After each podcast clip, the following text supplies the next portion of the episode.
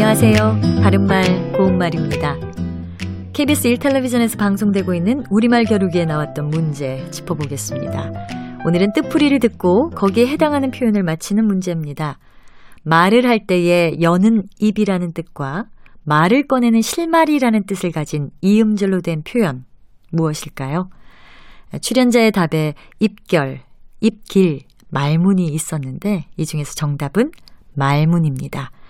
말문이 말을 할 때 여는 입을 뜻할 때는 그의 무례한 태도에 나는 어이가 없어서 말문이 닫혔다.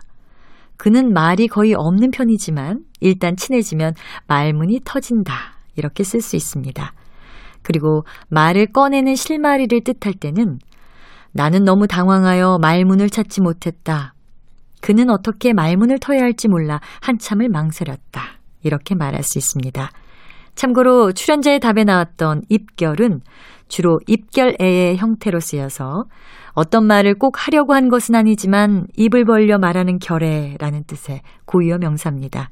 예를 들어 그 돈을 술값으로 다 써버렸단 말이 입결에 나와서 당황했어 라고 말할 수 있습니다.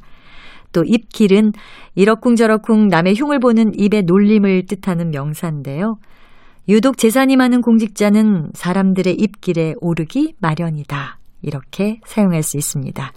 바른말 고운말 아나운서 변희영이었습니다.